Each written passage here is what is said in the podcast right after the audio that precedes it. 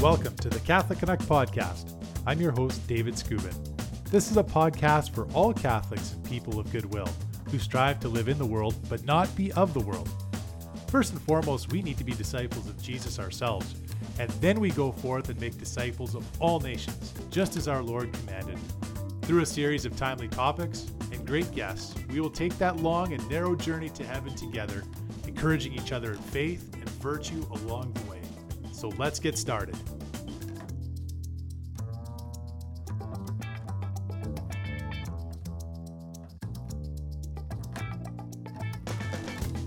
Praise be Jesus Christ, now and forever.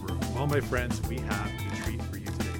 Our guest is an author, historian, commentator, and podcast host who has written numerous books, including that very first one called Every Man Today Called Rome back in the 1980s, to his most recent book about Blessed Charles of Austria. He's also a featured speaker alongside Mr. Vincent Frankini on an outstanding weekly podcast produced by Tumblar House called Off the Menu that you can find on YouTube and Spotify.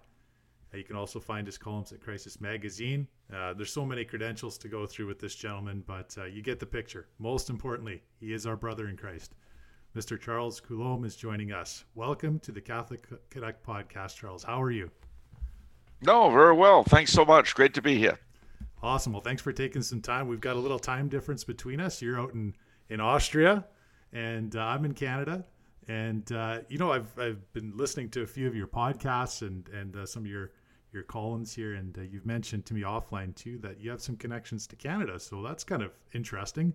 And I'm thinking either you have some Canadian in your bloodlines or you're a secret star hockey player, or maybe even a curler in your youth. Which one? Well, I'm a little too fat to play hockey these days, so I'm afraid that's beyond me. You could be a goalie still, Charles. You could still be a goalie, couldn't you? Well, that's true, and you'd have a hard time getting past me. Plus, I just sit there, and you wouldn't work. Plus, I've lived in L.A. most of my life, and Pache Gretzky, it's really not a hockey town. Trust me on this. But as you might guess from my name, on my dad's side, I'm French Canadian. And I was blessed with Canadian French speaking from the very beginning. I learned English as a second language in schools. And now I think in it, I use it all the time, but I still love and revere my mother tongue. And in addition to the French Canadian side, I've got a bit of Scots Canadian. The name there is McKinnon. They came to Prince Edward Island in 1772 and then did a bunk and went to Montmagny, Quebec, and very wisely married into the Pelletier family there. And that's how I came to have a bit of Scots blood. But no, so on the one side, as my father used to say, we were Canadian a lot longer than we've been American. My first Coulombe ancestor came to Quebec in 1648, and we came down to the States in the 1880s. So we were Canadian for a long time, or especially Canadien. But by the same token, I'm on the board of the Canadian Royal Heritage Trust in Toronto, and I think I'm one of the few Americans who's actually read George Grant. So I get some sort of kudos. I don't know what, and I do like Robertson Davies as well. So just so you know, but so the affairs in Canada have, let's say, from the time I was small, it was always a matter of discussion in the family, and the Revolution Tranquille was not greeted with great joy in my house. My father used to dolefully tell us the latest outrage down through the 60s. And because of that, I was also able to see that the Revolution Tranquille had an effect on Anglo-Canada as well. We stopped being French when we stopped being Catholic. And the Anglo-Canadians stopped being Anglo when they stopped being Anglo. You might say that it's kind of ironic that we lost Diefenbaker and Duplessis at about the same time. I mean, politically, Diefenbaker lasted a lot longer physically. it was a very unpleasant time. One of the things that always in my childhood kind of symbolized the death of the Quebec that we came from was the tragic death of the lieutenant governor, Paul Comtois, who I don't know if you know the story. No. But in 19... Oh, well, yeah, it's worth knowing. That's interesting, yeah. I've heard of his name. I just don't know the story behind his name. Well, Paul Comtois was... he was appointed lieutenant governor, of course, at the advice of Duplessis. The very fact that Duplessis is constantly execrated now shows you how far everything has fallen. But setting that aside, Comtois had a very distinguished non-political career, as well as a political career. He was lieutenant governor, I think, from 58 on, something like that. And one night in 1966, he was in what was then Government House in Quebec, Bois de Coulonge, outside Quebec City, in Sillery. Spencer Wood is the Anglo name for Bois de Coulonge. And it was a fire. So he got his guests and his family and his servants out of the house, and then he went back to rescue the Blessed Sacrament from the chapel. Everything we know after that, of course, is post-mortem, but apparently he managed to get in, he got the Blessed Sacrament out, but he was pinned by a falling beam. So he put the Blessed Sacrament under him. The pyx was under his chest. And he managed to save it. He was killed. His arms were burned off. His back was, but the front, because he was such a big, bulky guy, was intact. And the Blessed Sacrament was saved.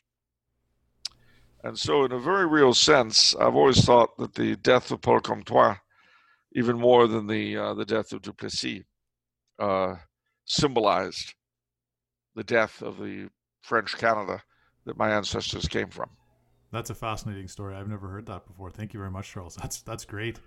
I mean, you know, we may as well dive right into it. I you know, what's happened to the Church of Canada?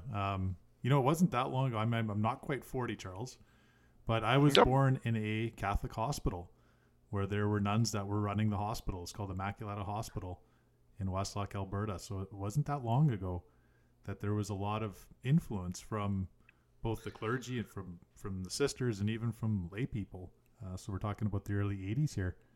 But what has happened to, you know, even, you know, some of our listeners might be in the United States.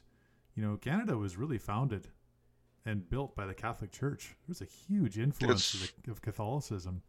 And the decline... It certainly was. And the decline has been frightening. Well, it has been. And in fact, if you look at the history of the Canadian West... the story of the Oblates parallels the story of the Mounties. You know, if you really want to know the early history of the settlement of Alberta and Manitoba and all that, there are three things you need to know: the Hudson's Bay Company, the Mounties, and the Oblates of Mary Immaculate. You memorize those three histories, and you'll pretty much have the history of everything from Ontario west memorized. You know, but what happened? And this is something, of course, I thought a great deal about. What happened in Canada was not a reflection of what was going on in the church around the world. In Canada, precisely because the church had played such a big role in the establishment of the country, it was particularly grotesque. In 1970, Pierre Trudeau, not the current person, that Trudeau, my dad always used to pronounce his name Pierre Elliott Trudeau. He wanted to emphasize the Elliott, you say. But Trudeau asked the bishops of Canada if they would oppose him if he brought an abortion. They said no. 2 years earlier, when Humane Vitae came out, the Canadian hierarchy went on record as opposing it. So you know what? They've lost their influence. I would say they deserve to. Charles, was that the Winnipeg statement that a lot of people have heard of? Is that what you're referring to? Yeah, indeed I am. And the answer is, you know what? You're going to be like that. You deserve to lose everything you've got. But we'll take it a step further, back. In the wake of the council, as we know, the church appeared to implode. I mean, I lived in the immediate post-conciliar period. Well, I lived through the council itself, but I was a tiny kid. And priests weren't just altering the nature of the liturgy. They'd rip the rosary apart in the pulpit, tear out the altar rails, throw out statues. And you see, when you've got an organization that has prided itself constantly on being unchanging, and then you have its ministers embrace every change that comes along, you create a crisis of confidence. That was one of the problems, but it wasn't the basic problem. It too, believe it or not, was only a symptom. The problems that afflict the church today predate the council. All the council really did was sort of lift the rock so you could see the stuff under. I would say the basic problem for the church and why countries that were very clerical, like Canada, especially French Canada, like Ireland, like the Netherlands, where for various historic reasons you didn't really have an effective Catholic lay leadership so much, where the clergy actually played the role of nobility in a lot of ways. And again, I'm not putting down the nobility. It's just that that's not really the role of the clergy. Of all for the nobility, I think one of the worst things that happened in Quebec's history was getting rid of the seigneuries, but that's a whole other story. The thing is that when the clergy lost confidence, in many cases I'd go so far as to say lost belief, everything collapsed. But what was the root of this? It was a theological issue, not a liturgical one, not a political one. Ultimately, the 10% or so that they say, you know, the sociologists tell us that in every organization, there's 10% who may or may not have titles, who are nevertheless the influential people upon whom everything works. And they might have a title, they might be a chairman, or they might just be an advisor. Well, it's a 10%. It's the way human organizations are. And it doesn't matter if it's the Rotary Club or the church or Parliament. There are 10% that really make the thing go, and the rest of us are along for the ride, really. When that 10% no longer had any real belief in the salvation of souls in any meaningful sense, everything collapsed. Because you see, the Catholic Church only exists for one reason, to save souls. Two reasons, if you will, to save souls and to keep off the dark. If you don't believe in those two things, if you don't believe in heaven and you don't believe in hell, if you don't believe in God, you don't believe in the devil, then the church doesn't have much to say. And if you're a churchman and you're in that position, and I'm sorry to say a lot of them are, implicitly, if not explicitly, then you could do things like Winnipeg. You could do things like the famous Land O'Lakes Conference in the States, where the American Catholic colleges gave up their Catholic identity to pursue some idea of academic freedom because they didn't believe in the salvation of souls. It even will affect how you deal with the faithful, because let's pretend for a second that you're a priest and somebody comes along and says, look, Father, I know you're in a rush, and you are. You want to get off to some appointment, but I've really got to go to confession.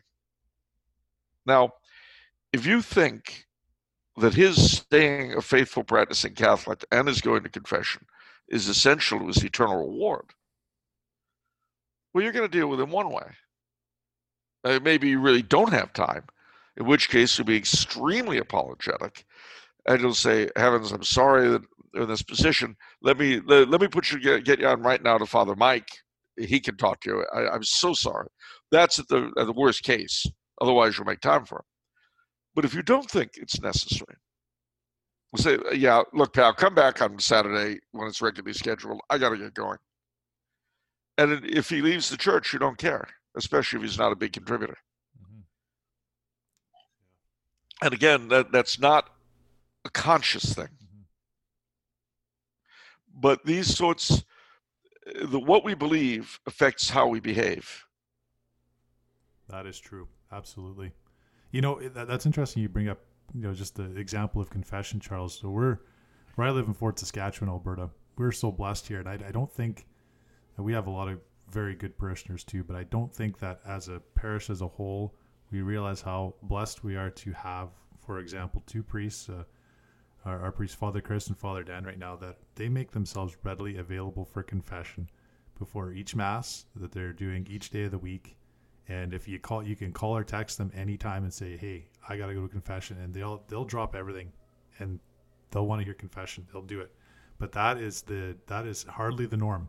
Hardly the norm now. It is hardly the norm because a huge chunk of the clergy do not really believe in the necessity of confession. And nothing is worse, particularly for those who give it up themselves. You give me a priest or a bishop who stops going to confession, and I'll give you the devil's own daughter. It corruptio optima pessime. The corruption of the best is the worst. Yes. And or to put it the way Chaucer did in the Parson's Tale, if gold should rust, what can poor iron do?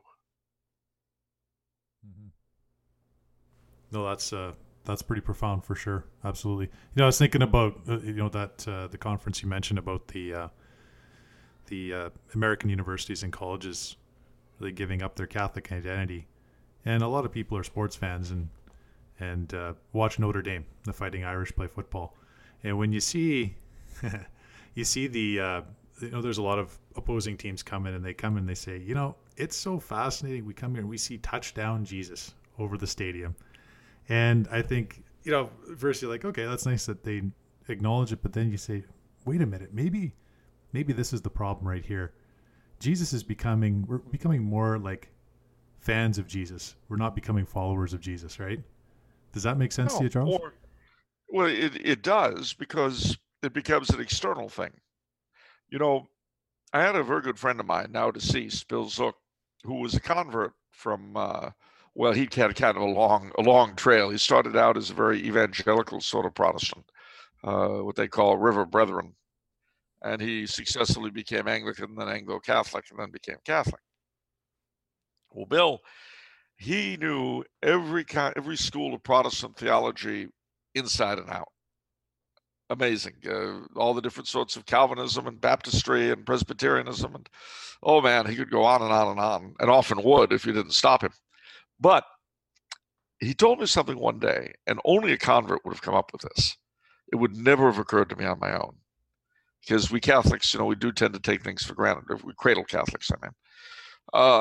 And he says to me, you know, when the Protestants accuse us of worshiping the Virgin Mary, they're right. And I looked at him and I said, what? What are you talking about? Because if there's anything every Catholic knows, it's that we don't worship the Virgin Mary. And he said, well, no, you don't understand. He said, you've got to bear in mind how Protestants look at Christ. He's an historic figure. They revere him. They try to emulate him. They pray to him. But that's exactly what we do with the Blessed Virgin. Our sacramental worship of Jesus is completely beyond them. It's totally outside their scope. It's a whole other dimension, a whole other world. Physically receiving him, being absolved by him, all the rest of it. It's just totally off the menu, if you pardon the expression. And I thought about that. And again, you had to be a convert to come up with that, because I've never been a Protestant. So, you know, I've seen it. But I've been to Protestant services, but I couldn't pretend to know what it's like being one. But I saw what he meant when he explained it to me, because the worship of Christ via the sacraments is something beyond the reverence we give the Virgin Mary, beyond the love we have for the saints. It's something completely outside the circles of this world, so to speak. And again, when you look at the necessity of the sacraments for salvation, at the necessity of the church for giving them out, you're in a whole different world. Well, at Land O'Lakes, to say nothing of Winnipeg, huge chunks of what passed for Catholic officialdom, basically renounced all that. It's not that important. It's one thing among many. It went from being the ultimate objective standard of truth to being an option, a nice thing.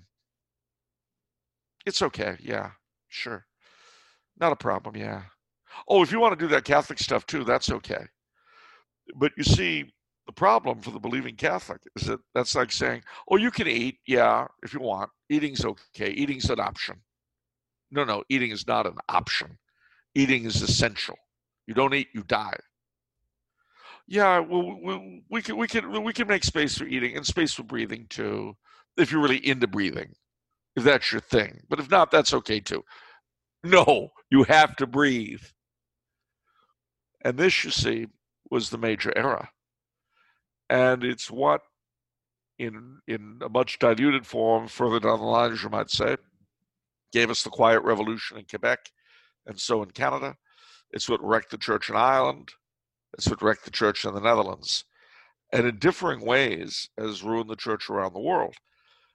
But I say ruined advisedly, because of course that's all on one level. On another level, it's important to remember something else. And that is that in the immortal words of Longfellow, God is not dead, nor doth he sleep. It's interesting to me, I wrote my last book before this one was on the Holy Grail, and I had to cover Eucharistic miracles. There have been 6 approved by the church in the past 25 years. And these are very strange occurrences, very peculiar, involving the turning of bread or bread and wine into actual flesh and blood. This is very, very bizarre. And, if we weren't so silly, we'd be shouting it from the housetops, because it's a phenomenon that shouts into our ears the objective reality of transubstantiation. Mind you, our faith isn't dependent on miracles, but it's confirmed by them. Absolutely. And one of the great tragedies, I think, of our world today and just the rank and file Catholics, Charles, and we're not even counting the Catholics that have fallen away from the church, which is, depending on where you live in North America here, at least, I think in Canada, there's maybe 15 or 20% of Catholics were actually attending Mass on Sunday before this whole virus thing hit. But even the people that were attending, Charles, there's been numbers that have said as high as 70 to 75% of even those Catholics don't believe in the real presence of the Eucharist. And I used the word frightening before. I think that one takes the cake. Well, I take it beyond frightening. I'd say it's criminal, because it's the result of bad catechesis and bad liturgy. Mm-hmm. You treat the Blessed Sacrament like it was bread. You give it no, shall we say, ritual respect. People are going to look to their clergy for leadership, willy or nilly. If they treat the Blessed Sacrament poorly, what do you think they're going to do? How do you think people are going to react? Lex orandi, lex credendi. The law of prayer is the law of belief. And you can see what a priest believes by the way he handles the Blessed Sacrament. Now, I hate to be rough. I hate to be mean. But the sad truth of the matter is that things are things or they're not. One of the major problems over the past, well, all the time I've been around, so I'll say 55 years, has been the fact that so many of the clergy made the liturgy their own plaything. But if we wanted that, we go to the theater. You don't go to Mass to be entertained. You go there to be put in touch with God himself. And oddly enough, the sermon, I'm sorry to say, is not the major part of getting in touch with God. Mm-hmm. Nothing has driven me so crazy as people shortening the Mass in order to lengthen the sermon. If you're in a hurry, Father, it's crazy. Shut up. I'll take the problem off your hands. But if you don't really believe in the Eucharist, but you are sincerely trying to do something or other for your people, then what are you going to do? You'll try to instruct them. And again, I'm presuming the best possible motives on the part of a semi-believing individual. I say semi-believing because a lot of these guys, it's not that they consciously disbelieve, but we get into habits. Mutatis mutandis, if you're married, and more particularly if you know a lot of married people, you'll know that sometimes they begin to take each other for granted. And they slip into it. They don't even notice. But if you're on the outside, sometimes you go to dinner with at a married couple's home, and you think to yourself, my gosh, do they pay attention to each other at all? They even care? Now, of course, to be fair, sometimes married couples have dynamics that are entirely their own, and this is a foray off the side there, but there's nothing quite so poignant as when you've got a couple like that who seemingly treat each other with disdain, and then one of them dies and the other is absolutely shattered. And you realize there was a lot more there than met the eye. And sometimes the other spouse doesn't live very much longer physically. They usually pass away very quickly right after as well, right? Very often, especially, the longer they've been married. There was a we're going into a wild tangent, but there was a film some years ago called Curtain Call with James Spader.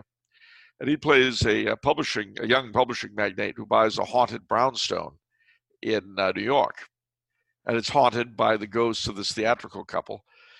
She died back in the early 60s, and then he followed 6 weeks later. And they're constantly arguing. So finally, they have a confrontation. And she says, he says, well, you always had to have the last word. And then you died on me, Lily. And she says, well, that wasn't the end of your life. And he says, what was I supposed to do? Reemerge from retirement? Play grandfathers? I don't think so. So, and then of course at the end, being a happy ending romantic fantasy, they do find themselves. Of course, it was played by Michael Caine and, what's her name? The grandmother in Downton Abbey. Heavens, you know who I mean. She plays every noblewoman that ever lived now. Yeah, I do. She's a mainstay actress for sure. Yeah, I know what you're talking about.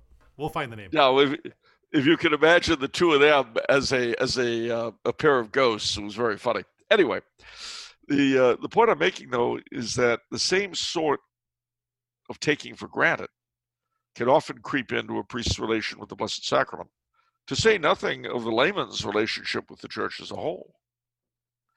And, one of the things that people my age and older have told me who come back to the church, especially if they left it before or during the post-Vatican II excitements, is that they never thought it would be so different, that things could be so strange and so on. And my response to them has always been, you thought you could just take off, you could take a holiday from the church and everything would be fine when you got back.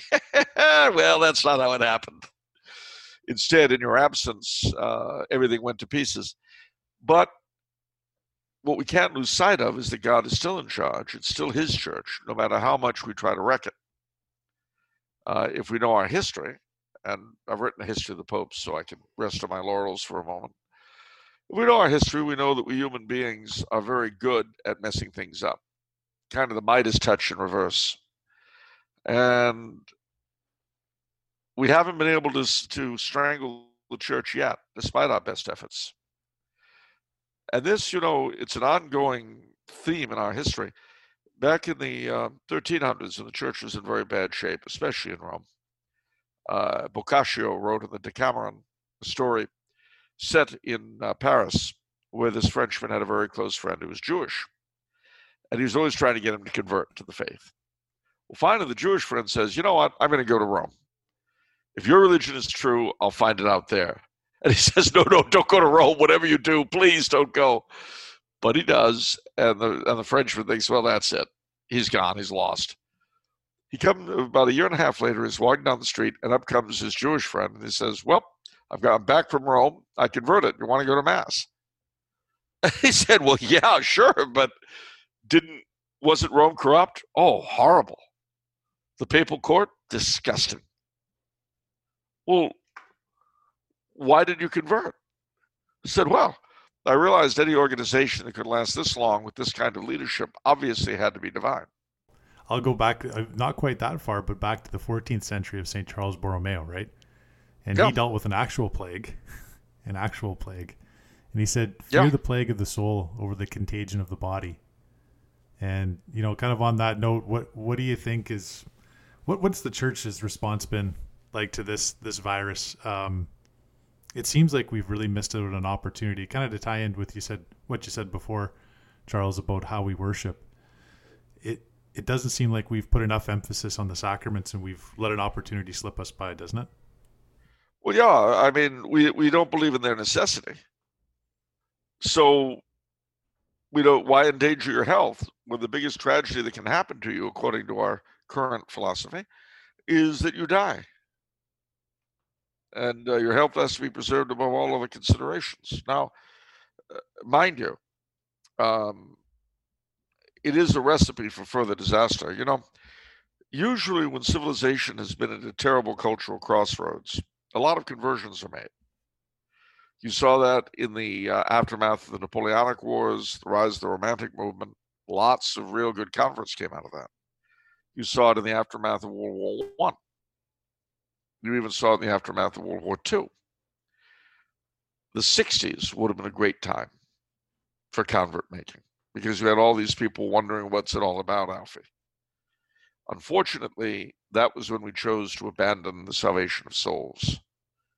We weren't interested. We were busy redefining our mission in the world, becoming something new and exciting and so forth and so on. So we let it pass us by. This year, you're absolutely right. It was a tremendous opportunity.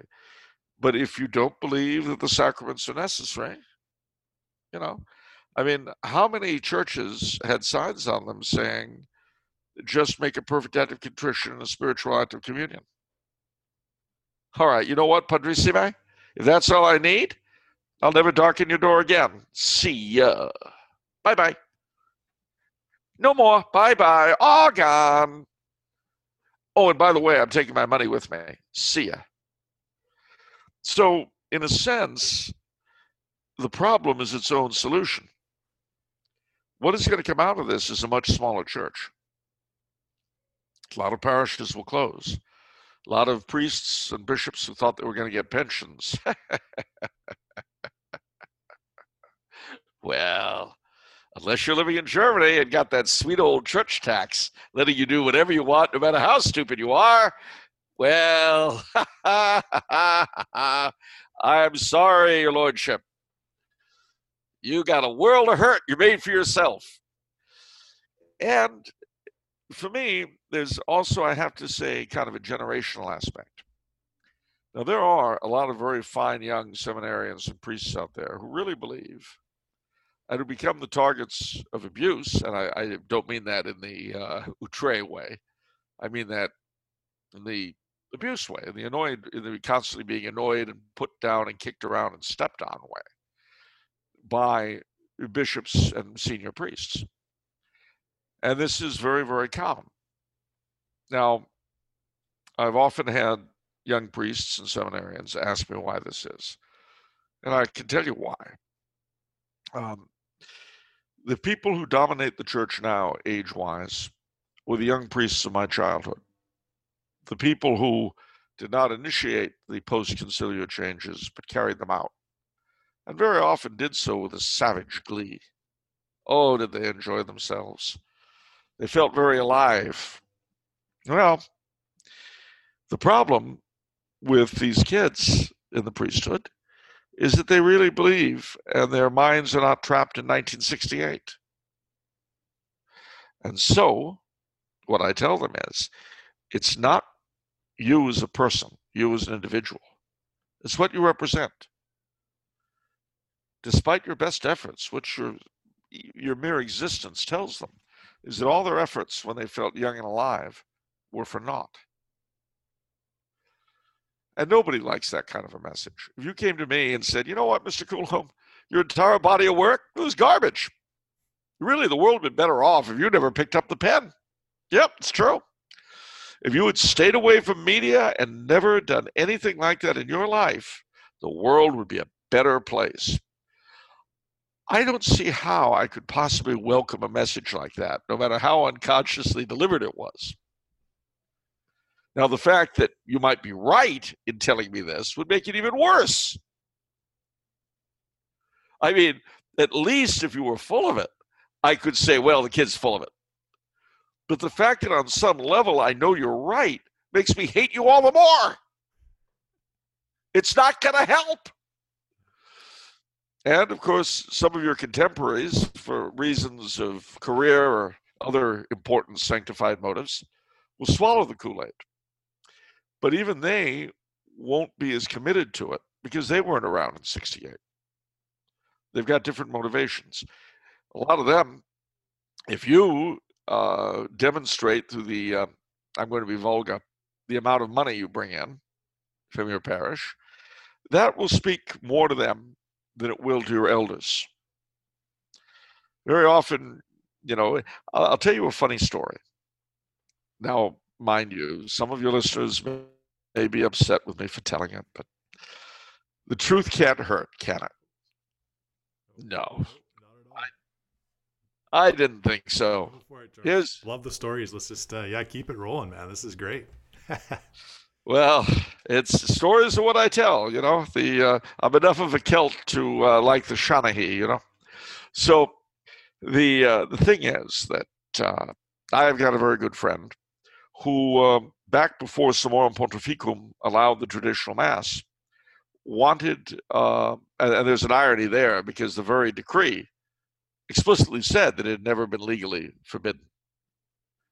Despite the fact that thousands of clerical careers across the world were destroyed on the specious declaration that it was.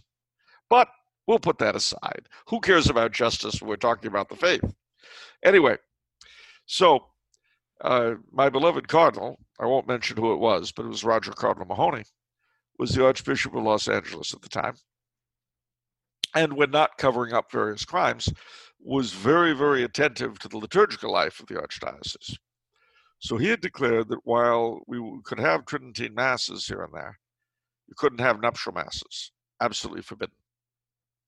Well, you know, they're dangerous. They might get out in the street and frighten the horses. So my a very good friend of mine was going to get married, but he was marrying a girl from the neighboring diocese of San Bernardino, whose bishop, Bishop Barnes, had declared that such nuptial masses could be permitted for pastoral reasons. So Steve comes to me and says, what does that even mean? I said, let me translate for you, because I know clericalese, I speak it. He said, this is what you do. You write his lordship a letter. Don't mention anything religious because it'll be confusing and he won't know what it's about. So forget that part. Just explain to him that your own family are Italian, Slovak, and Magyar, which is quite true. And you're marrying a Peruvian girl, also true. So for cultural reasons, to bring these very diverse groups together, a Latin nuptial mass would make perfect sense. Now include a $100 check. Don't mention the check in the letter. Just include it. And if it gets cashed, you'll probably get your permission. Well, check was cashed. He got his permission. It was a beautiful mass, absolutely beautiful. And the pastor of the place was so happy at having done so that he convinced the next couple who wanted to get married that they wanted a similar nuptial mass. He applied for permission, and he was turned down. Now, he was an older man. He wasn't a young priest. And he shrieks at me. He says, what is this? Your friend gets it, and I didn't, and I asked for the permission. And he's going on and on and on. And I said, Father, did you include a $100 check? He goes, what? I said, did you include a $100 check?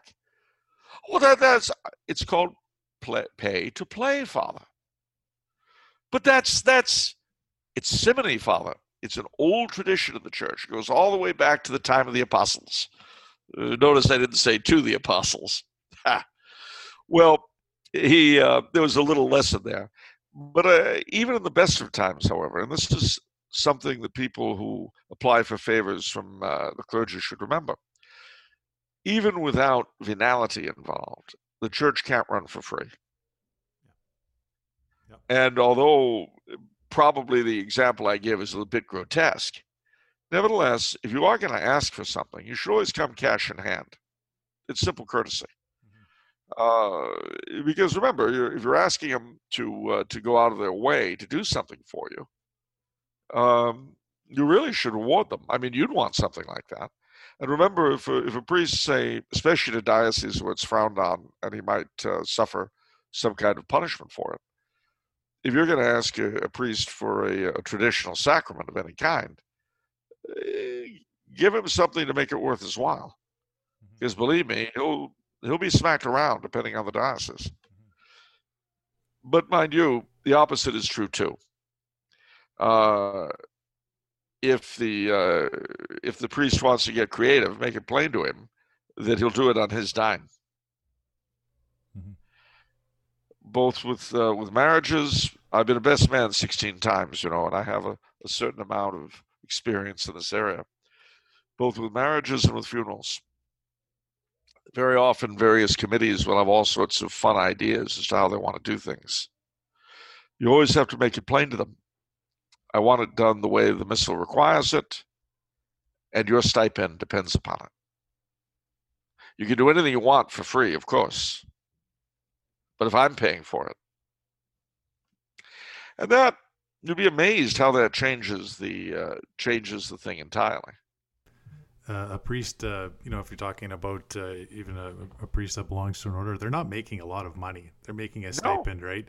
So yeah. It's the right thing, and it's biblical too. Jesus even says in the Gospels that, you know, if you're going to be doing the labor, you know, it's the right laborer, to be compensated. The laborer the laborer is worthy of his hire, and it's a two-way street. Yeah. On the one hand, if you want something extraordinary out of the clergy, you should pay for it. On the other hand, presuming, of course, that it's Catholic, if they want to be paid, they've got to earn it. Yep. I mean, it really is not rocket science, and this is particularly the case if they have a very casual attitude toward the sacraments, anyway. Mm-hmm. You know, if Father Smith or Jones or Brown isn't, shall we say, the most robust of believers, he should be grateful that he's getting anything at all. Contrariwise, if he's very devout and works very hard and as a result gets all sorts of guff, whether from higher up or from his own people, be ready with the wallet. Mm-hmm. No, it makes support, a lot of sense. I mean, absolutely, for sure. Your priests, for instance, that'll hear confession at the drop of a hat, make sure they get their dough. I mean, again, you've got the twofold thing. On the one hand, if they're working hard, they need to be paid. On the other hand, if they fob you off with, well, perfect act of contrition, spiritual communion. All right, well then guess what? That's how you'll be paid. When Cardinal Mahoney first became Archbishop, he wrote a letter on the Eucharist in which he declared that in the simple acts of breaking the bread and blessing the cup, Christ is present in memory and in hope. Well, my father read that and said, wow, that's the way my money is going to be in his collection plate. Even Archbishop Sheen talked about the role of the laity in keeping our priests and our clergy bishops accountable as well, not because we don't love them, it's precisely because we do love them, and we want them to go to heaven as well. We know that the source and the summit of the Catholic life, the Christian life, is the Eucharist, and how we worship is so important, isn't it? It's the only reason we're in the game at all. Yeah. And the problem is, and this is something they're going to be having to deal with for quite a while, I think, after the COVID monster goes back to wherever it came from, as all pandemics do, they're going to have to deal with the fact that in a lot of places, they gave the message that the church isn't necessary. and they're going to be expecting people to come flocking back. Well, depending on how effective they were in getting that message across, they might find that to be a little difficult. The other thing it revealed, though, too, quite apart from the church, was how the state really feels about the church. And this is something that shouldn't be let go. You know, we're used to speaking of church and state as though they were somehow equal partners. What the state has revealed over the past year is that it's not church and state, except in the sense that it's church and Rotary Club or church and dance hall. And the fact that they would keep abortion mills open as essential and close churches, that tells you what our political masters are like. And they should be treated with the amount of contempt their behavior deserves. These people, they're contemptible. They're beneath contempt. That blows my mind, Charles, that abortion is considered an essential service here in North America. And we should be quite fearful of the repercussions of God because of that, for not allowing people, especially Catholics and other people of goodwill, to go to attend their service. But for us, we have the Eucharist. We can't do this over Zoom or Skype. No, you know? We can't. And we weren't intended to. And the fact is, there's something that has to be borne in mind. And that is that leadership is not a static thing, not in the church, not in the state, nowhere. And the group that's in leadership position is constantly evolving, in the sense that old people die and new ones are either born into it or recruited, or both. That's just the way every leadership group in any human society works. That's, if you're a member of an organization that's been around for a while, I guarantee you 10 years ago, you had a different group of people running it than are running it now. You've got some of the same people, but there's been a lot of change. It's just the way it is. We also know that, for reasons we could debate forever and ever, the general tone of society has gone downhill the past several decades. Education has gone downhill. People don't know what they know. You look at schools today, they teach virtually nothing of any use. There are gender studies, the other stuff that you can do nothing with. Now, I mention this because even as the general populace have been dumbed down, so too have our masters. They don't know anything either. And where this, I look both at the current run of jackals running my country and your own beloved premier, and I think to myself, gee willikers, these people are thick as bricks. Do they go to stupid school? Well, yeah, they did. Well, like St. Augustine says, sin darkens the intellect. And, in Justin Trudeau and the Joe Bidens of the world, Nancy Pelosi's, there's nothing worse to efforts of evangelization, Charles, than a poor example, a scandalous example. Am I right? Yeah, absolutely. And these people call themselves Catholic. When Joe Biden was inaugurated, he had this Father O'Donovan give the invocation. And when O'Donovan, SJ, of course, when he was the president of Georgetown, he funded a pro-abortion advocacy group amongst the students there, which thankfully Rome forced him to give up. And he permitted stem cell research at Georgetown. Now, his brother in the Jesuits, Father Robert Drinan, SJ, Congressman Father Robert Drinan,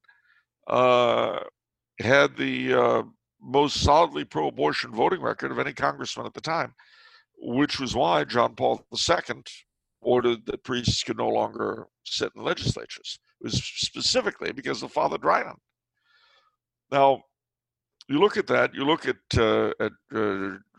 Justin Trudeau, who, I've got to be honest with you, I grew up really loathing his father.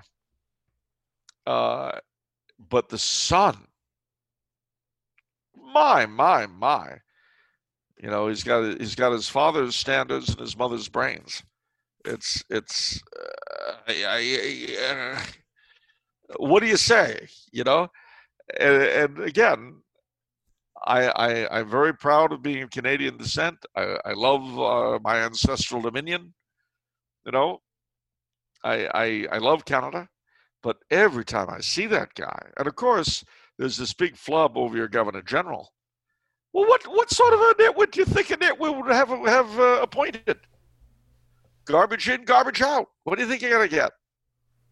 Yeah, precisely. No, you're right, Charles. You hit it on the head. I mean, it's embarrassing, quite frankly. It's extremely embarrassing. And for Catholics, you amplify it even more 10 times because people do. And you know, he's mentioned several times that he's a Catholic, that he goes to church. You know, whatever that means. You know, he has a relationship with our church, and then what he does on an everyday basis. You know, not only to people of faith, not only to his fellow Catholics, but what he does to divide our country. You know, there's a lot of, similarly to what you're saying with his dad, you know, out in the West, there's a lot of alienation because of this. And you know, that kind of confusion, that kind of division, that doesn't come from our Lord. It just doesn't. It doesn't. And, you know, again, not to wax uber patriotic, but the thing about Canada, you know, the thing about Canada is that it had some of the best imaginable ingredients to go into a country. You know, without wanting to pat my own ancestors on the head too much, they couldn't help being wonderful. It wasn't their fault. They just were. But before the Revolution Tranquille, Quebec and the French islands and the rest of the Dominion were the most Catholic part of America. And the Catholic faith was integral to French Canadian society in an incredible way. As far as the Anglo-Canadians go, if nothing else, the foundation of Anglo-Canada was the flight of the Loyalists, who were willing to give up everything for loyalty to their king. That's not a bad foundation. And the fact that these two peoples, different as they were, and as much as they disliked one another, to be brutally frank, I mean, I'm not going to pretend that the conquest isn't always hovering around the back of my head. It is, but nevertheless, it was also a felix culpa because the French Canadians were spared the French Revolution.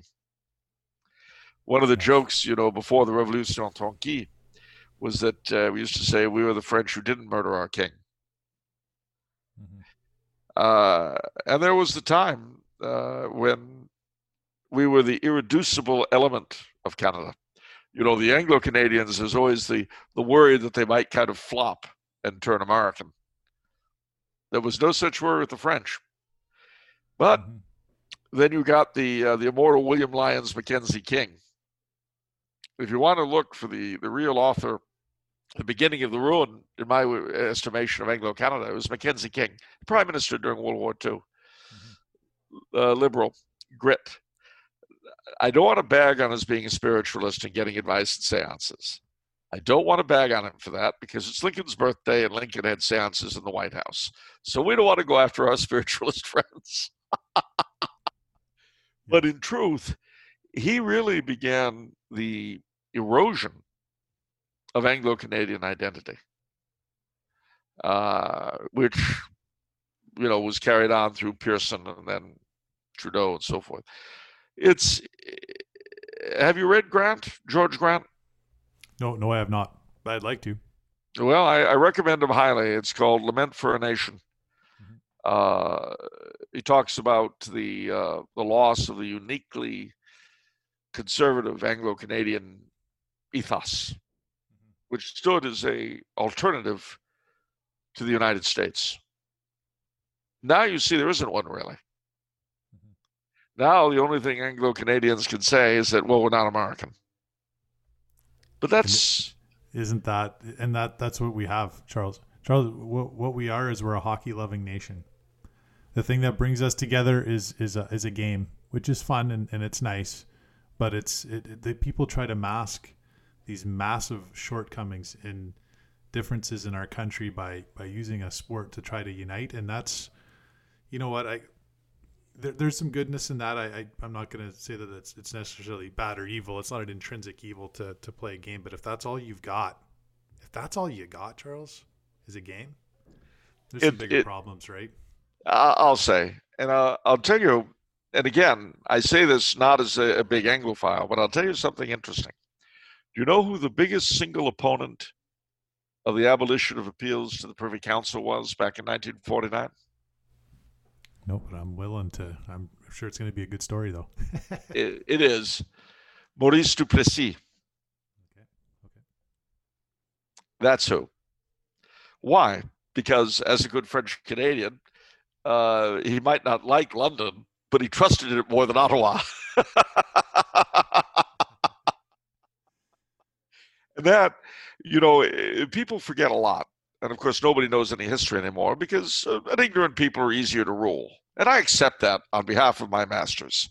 And they don't know much anyway themselves, so it's fine. But you may be aware that during the course of the American Revolution, or as I like to call it, our first Civil War, the southern colonies invaded Quebec.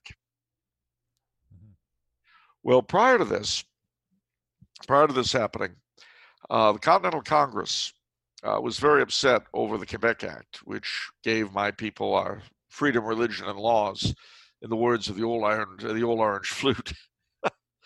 And the Quebec Act was considered one of the intolerable acts in the South, in the States. So at that point, the Continental Congress wrote two letters, one to the people of Britain, one to the people of Canada. And again, in those days, that meant Canadien. There were very few Anglo-Canadians. So to the people of Britain, it attacked the king for the Quebec Act and said that he has established in Canada that religion which has bathed your islands in blood.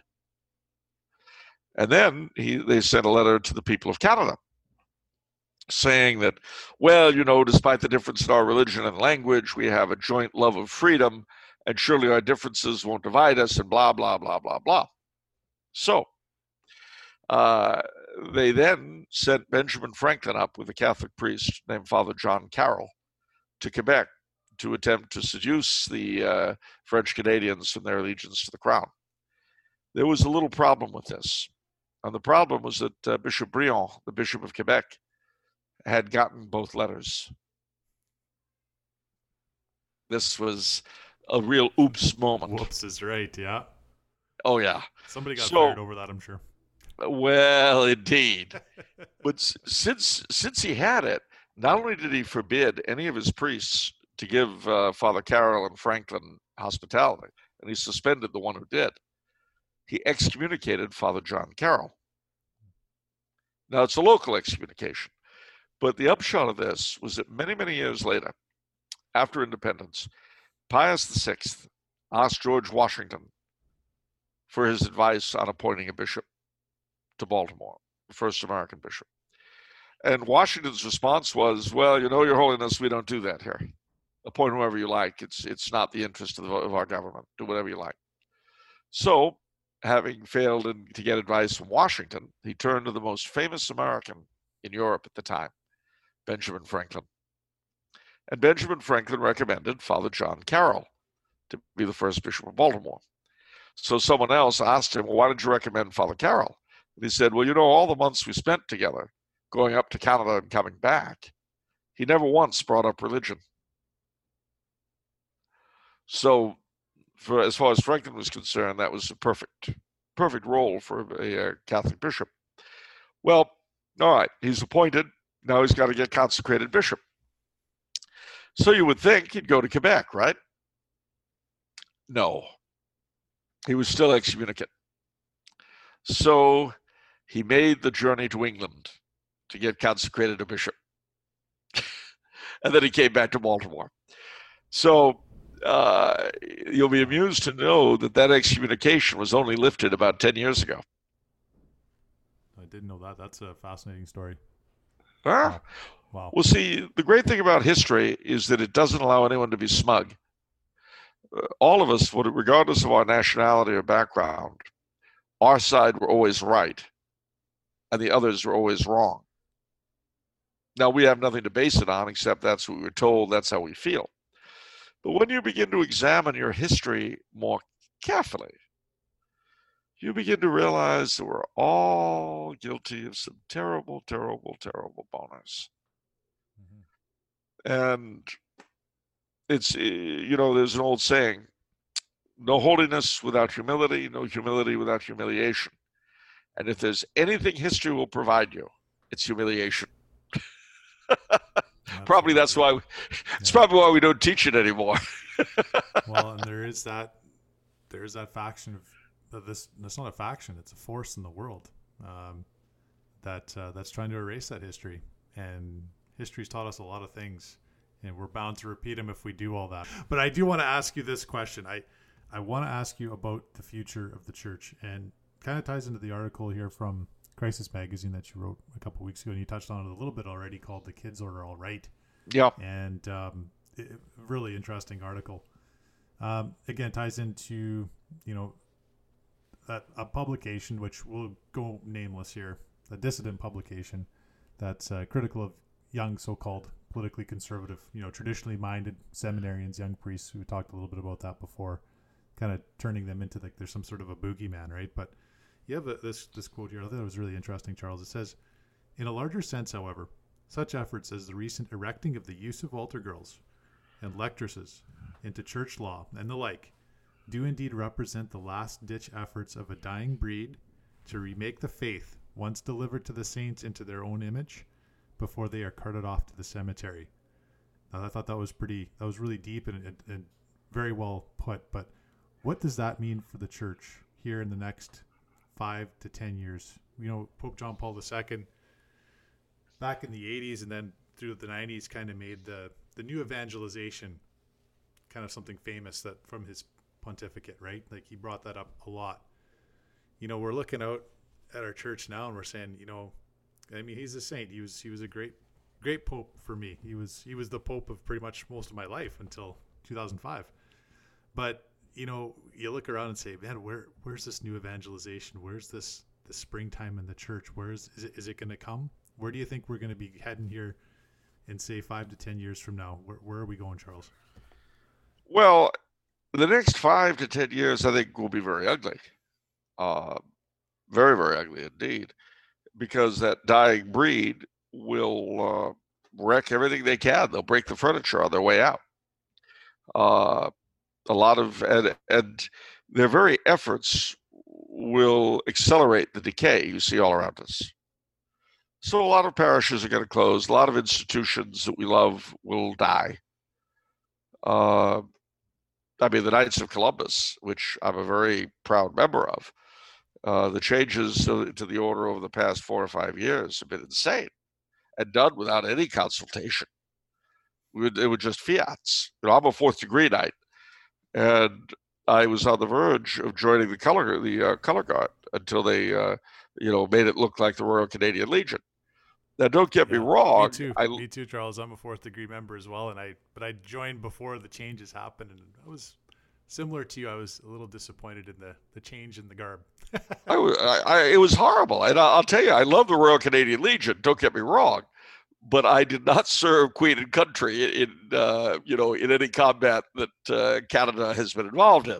So I don't really think I should look like a Royal Canadian Legionnaire. You know what I'm saying? I mean, I'm all for them, but I'm just not one of them. Who doesn't like the plume of the ostrich over a beret? That's for sure. Well, it isn't just that. It's not just that. Look, that's right. I'm French. I touch a beret and it's perfect. But, you can't do this with Anglos, certainly not in the States. I remember when they brought the beret and the Boy Scouts back in 1972. It was the same thing. Again, I'd tap my head, and the thing was perfect. Everybody else in my troop, 363 Hollywood, California, they'd have all these weird things on their heads because a beret in Anglo hands just looks stupid, unless they're in the Army, in which case they've got the time to force them to learn how to do it. Hence, the Legionnaires knowing how to do it. But honestly, that getting rid of the various degrees, getting rid of the confidentiality/secrecy, and again with no consultation, just by fiat. Well, you know what? The problem is, and then of course punishing those who didn't go along with it. That was you punish volunteers, boyo. You see what you get for your money. Mm-hmm. But having said that, this will accelerate. And eventually, in 10 to 25 years, now mind you, I'm only speaking in a sort of vacuum here, because things will be going on in the state as well. The wokeness, which hates the faith, no matter how many Justin Trudeaus there are, no matter how many Joe Bidens, it still hates the faith. And people like that will eventually be pushed aside if things continue the way they're going. And they'll be replaced with people who are much more obvious. The fig leaf will be ripped off, in other words, or the shamrock, as the case may be, will be ripped off to expose the horror underneath. It will be a good thing. Well, yes and no. I mean, it'll be a good thing ultimately. Mm-hmm. It won't be fun to live through. I mean, and that's the thing. When you look at martyrdom and all that, it's great unless you're the one being martyred, and then you have to pray that you persevere. And you know, it's easy to expect and demand heroism out of others, but not so much when it comes to us ourselves. And that, and this is something you almost have to be an older man or an older woman, I guess, to really catch, because when you're young, the idea of fighting and combat for the faith and all that is very romantic and very dramatic, and I certainly felt it myself.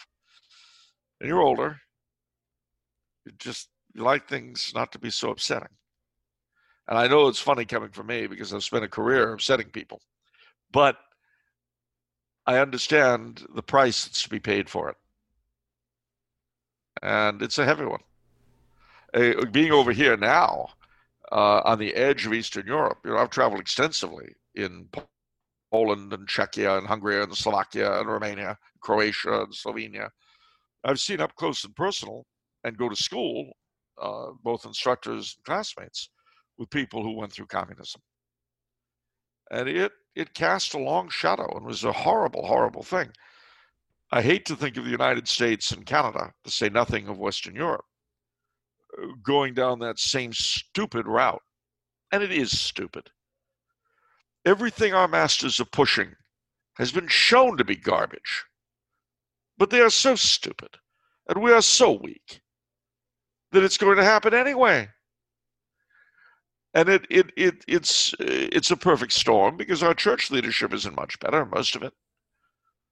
So all you can do is remember an important truth, which is that each of us were born into the historic period we were born in, because God knew from all eternity this was the best time for us to save our souls. That's why you and I are here. And I'll tell you two quick points from my late lamented father about just this sort of thing. On the one hand, he would always make that point that we're here and now because this is the best time for us to save our souls. And then he'd say, but of course, that doesn't speak very well of you or me. So that was his one line. And then the other, in trying to find a place to stand and what we're going to do with ourselves in our personal combat in this great tapestry. He used to tell a sort of parable about this wealthy Catholic man, husband and father, who died. And he went up to the gates of heaven, and St. Peter looks over his paperwork. Now, mind you, this man was very rich, and he contributed a lot to the church. He'd founded churches and schools and hospitals, and he'd led a very upright personal life. So St. Peter looks through it all, and he says, well, you're in. You were a good husband, a dutiful father. You were very, very free with your time and treasure for the church. A lot of people saved their souls because of you. Come on in. And he says, well, thank you very much. Thank you very much indeed. But I'm curious, what was my greatest accomplishment? Was it the churches I built? They were great. Well, what about the schools and libraries? Much appreciated. What about the hospitals, the missionaries? Very good. We really, all of it, as I say, we saved souls. We're very, very grateful for you. Well, St. Peter, that's nice, but you're keeping something back. What was my greatest single accomplishment on earth? Do you really want to know? Yes, I wouldn't ask otherwise. What was my biggest moment?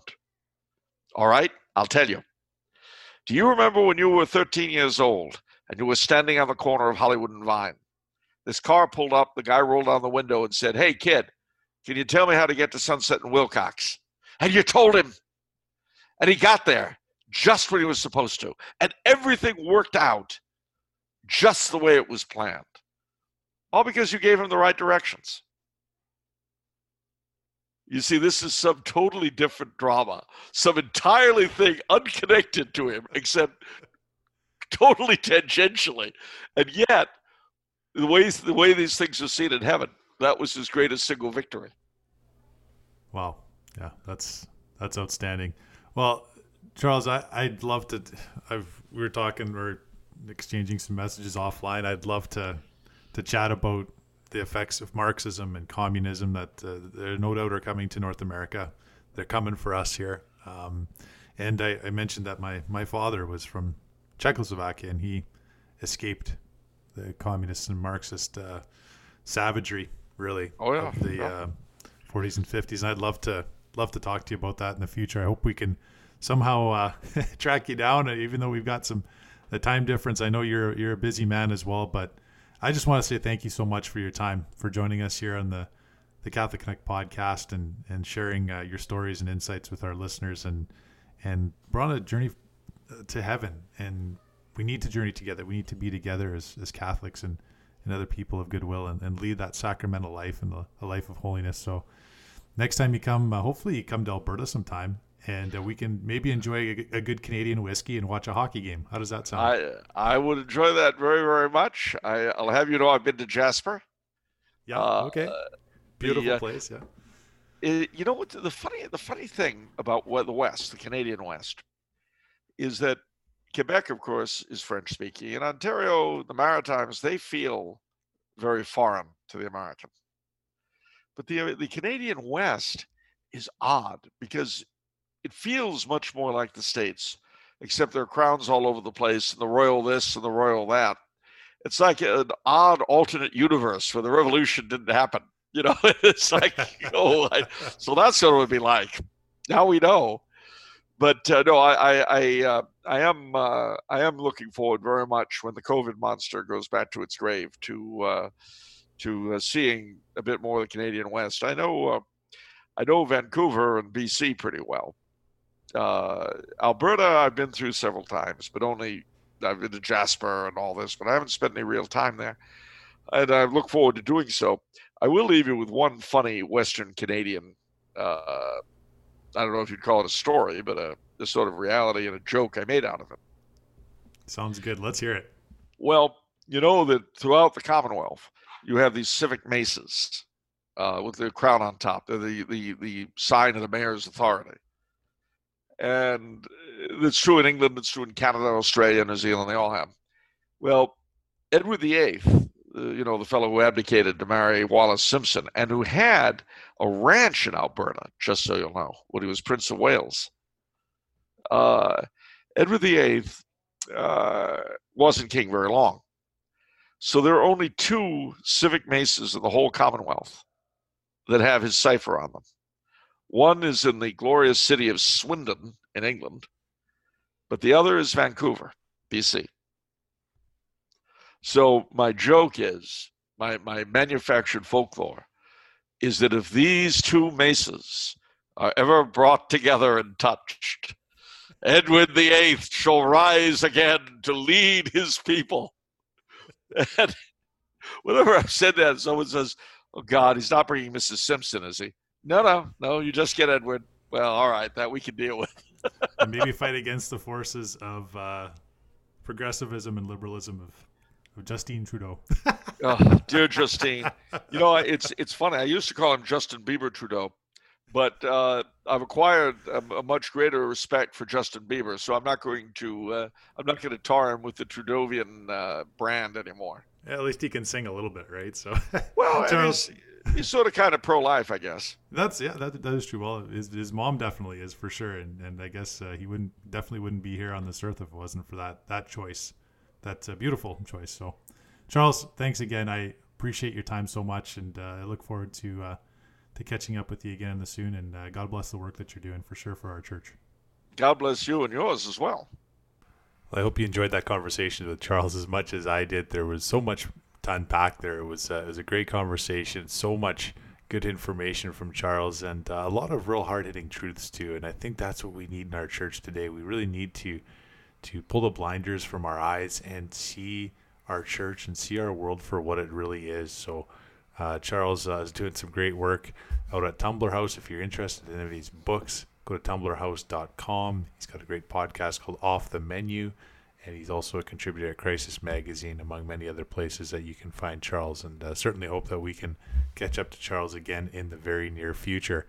And a reminder that we're on Facebook, on Twitter.